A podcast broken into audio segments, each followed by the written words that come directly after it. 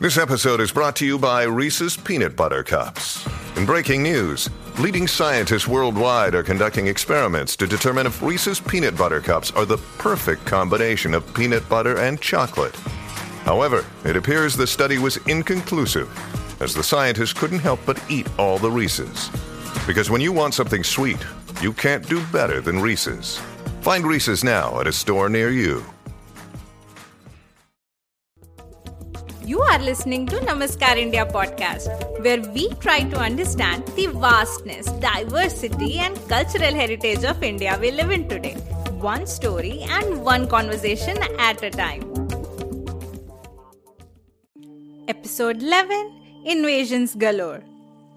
क्या आपने कभी सोचा है मौर्यन एम्पायर के डिक्लाइन के बाद के टाइम को डार्क एज क्यों कहा जाता है और किस तरह भारतीय उपमहाद्वीप की जोग्राफिकल लोकेशन एंड सेटिंग ने हमारी हिस्ट्री को प्रभावित किया। Hello and welcome to Namaskar India और मैं हूँ आपकी होस्ट आराधना आइए भारतीय उपमहाद्वीप की ज्योग्राफी को एट अ हाई लेवल समझने का प्रयास करते हैं। तीन साइड से हमें समुद्रों ने घेरा हुआ है। और पुराने जमाने में नेवी उतनी स्ट्रांग नहीं हुआ करती थी। तो वहाँ से इन्वेजन या अटैक की पॉसिबिलिटी ना के बराबर थी। ओके नॉर्थ में Himalayas Zanskar and Karakoram mountain ranges act as a natural barrier और वो इतने ऊँचे हैं कि नॉर्थ से होने वाले कई पॉसिबल इन्वेजन ये डिफ्लेक्ट कर पाए। ईस्ट में पूर्वांचल एंड आराकन माउंटेन्स हमें सिमिलर प्रोटेक्शन प्रोवाइड करते हैं। ठीक है? लेकिन नॉर्थ वेस्ट साइड में जो सुलेमान माउंटेन रेंजेस है, उसे खाइबर पास एंड गोमाल पास के थ्रू क्रॉस किया जा सकता है। थोड़ा और आगे जाए तो सुलेमान पर्वत श्रृंखला किरथार पर्वत श्रृंखला से जा मिलती है, जिसे बोलान पास के थ्रू क्रॉस किया जा सकता है। इन्हीं पैसेस की वजह से इंडिया एंड सेंट्रल एशिया के बीच का टू वे ट्रैफ़िक प्राचीन काल से लेके आज तक चालू है। आपने गौर किया होगा, कई इन्वेडर्स एंड इमिग्रेंट्स ने इंडिया में यहीं से एंट्री मारी। नाउ हिंदू कुश माउंटेन्स जो कि हिमालयस का वेस्टवर्ड डायरेक्शन में एक्सटेंशन है, उसमें भी ऐसे ही कई पासेस है which enables traffic between India on one hand and central and west Asia on other hand In other words, the Indus system and the Oxus or Amudarya system. All right. अब आप भी सोच रहे होंगे कि हमने ये जोग्राफी का डिटूर क्यों मारा तो बात यह है कि जब तक मौर्यन एम्पायर ऑलमोस्ट पूरे सब कॉन्टिनेंट पे रूल कर रही थी और उनकी नॉर्थ वेस्ट में सेल्यूसिड एम्पायर से राजनीतिक संधि थी तब तक इस क्षेत्र में काफ़ी स्टेबिलिटी थी अशोका की मृत्यु के बाद मौर्यन एम्पायर की पकड़ कमज़ोर पड़ती गई और कई सारे छोटे बड़े रिवोल्ट होने लगे, जिससे काफ़ी टर्मोइल या केओस का सिचुएशन बन गया। और जब भी हमारा नॉर्थ वेस्ट फ्रंटियर अनचेक्ड रहेगा गिवन कोई बड़ा एंड स्ट्रॉन्ग रूलर उसको प्रोटेक्ट नहीं कर रहा है, कोई ना कोई तो इस सिचुएशन का फ़ायदा उठाएगा ही, है ना? और ये पॉइंट आज भी उतना ही वैलिड है जितना कि पहले था। तो जो हाल यहाँ मौर्यन एम्पायर का हुआ, वही हाल उनके फ्रेंड्स यानी कि सेल्यूसिड एम्पायर का भी हुआ। उनकी पावर जब कम हुई, उनके ही एक सात्राप, यानी कि गवर्नर डिओडोटस जो कि बैक्टीरिया को कंट्रोल करते थे 250 बीसी के आसपास अपने राज्य को इंडिपेंडेंट घोषित कर देते हैं। बैक्टीरिया इज़ रफली modern day Afghanistan Tajikistan and Uzbekistan वाला एरिया और बैक्टीरिया के साथ साथ वो अपना आधिपत्य इंडस प्लेन्स पे भी स्थापित कर लेते हैं।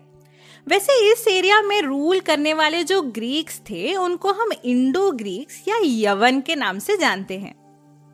230 बीसी में डियोडोटस के एम्पायर के अगेंस्ट रिवोल्ट करके उनके गवर्नर यूथाइडमस ने उनके राज्य पे कब्जा कर लिया।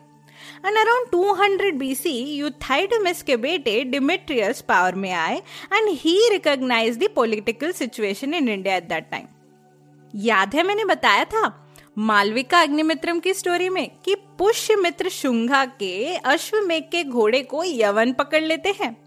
वो इन्वेडिंग अटेम्प्ट डिमिट्रियस का ही था इन 180 बीसी जो शुंगा डायनेस्टी ने फेल कर दिया। And then he sends one of his best military generals, Menander, to capture Magad, somewhere around 171 BC. Menander वहाँ पहुँचते हैं और पाटलिपुत्र को कैप्चर कर लेते हैं। बट तभी खबर आती है कि बैक्ट्रिया अब एक नए रूलर यूक्रेटाइड्स के अंडर है एंड डिमिट्रियस की मृत्यु हो गई। ये सुनकर मिनांडर मगध छोड़ इंडस प्लेन्स की तरफ़ बढ़ते हैं और उस एरिया को यूक्रेटाइड्स के अंडर जाने से बचा लेते हैं। ओके मिनांडर इंडिया के नॉर्थ वेस्टर्न एरिया में जब रूल करने लगे he wanted to blend it simple सी बात है. आप एक विदेशी हो and you wanted to be accepted as the king and prove your credibility आप अच्छे से राजपाट और लोगों की सेवा तो करेंगे ही. पर इसके अलावा आप क्या क्या कर सकते हैं? ये सोचिए. आप उस एरिया की लैंग्वेज अपना लेंगे रहन सहन तौर तरीके अपना लेंगे कला को पैट्रोनाइज करेंगे रिलीजन अपना लेंगे right right? Menander was very knowledgeable, inquisitive, and skilled, and he also learned philosophical. तो एक बार उनकी सभा में सॉर्ट ऑफ़ डिबेट कंपटीशन आयोजित हुआ जहाँ उस टाइम के सारे बड़े ज्ञानी और मंक्स पधारे और मिनांडर ने उन सबसे कई प्रश्न और पहेलियाँ पूछी। आत्मा, पुनर्जन्म, पाप, पुण्य, जीवन, मृत्यु, निर्वाण और मोक्ष जैसे टॉपिक्स पे। और नागसेन नाम के जो बुद्धिस्ट मंक वहाँ उपस्थित थे, उन्होंने मिनांडर के सारे प्रश्नों के उत्तर दिए और उनके मन की सारी दुविधाओं का समाधान किया। बुद्धिज्म में एक किताब बहुत फ़ेमस है, जिसका नाम है Milind Panha. Which translates to question of Milind जहाँ इस अमेजिंग डिबेट को डॉक्यूमेंट किया गया है। तो मिनांडर अब बन गए मिलिंद और उन्होंने बुद्धिज्म को अपना लिया। सी बुद्धिज्म एक अच्छा चॉइस था because its ways are not as extreme as other religions याद कीजिए अशोका ने भी ऐसी ही स्ट्रैटेजी अप्लाई की थी। Around 130 BC, Milind died during a military campaign, and after that, the Indo-Greek Empire started declining. Mostly ये लोग आपस में ही इतना लड़ भिड़ लिए कि काफ़ी वीक हो गए. एंड वी नो जब भी ऐसा कुछ होता है कोई ना कोई इसका फ़ायदा उठाएगा ही. तो इस बार वो कौन था? ये जानने के लिए हमको टाइम को रिवाइंड करके चाइना जाना पड़ेगा. अगले एपिसोड में हम ये जानेंगे कि कैसे ग्रेट वॉल ऑफ़ चाइना ने इंडिया की किस्मत बदल डाली। Thank you for listening and this is your host Aradhana signing off until next time and don't forget to hit that subscribe button on your podcast app और YouTube so that you don't miss on any episodes अगर आपको ये episode पसंद आया तो किसका wait कर रहे हैं? अपने फ्रेंड्स एंड फैमिली के साथ जल्दी से इसे शेयर कीजिए। If you have any feedback you can message me on Facebook Instagram और ट्विटर जिसके लिंक्स आपको एपिसोड के डिस्क्रिप्शन में मिल जाएँगे।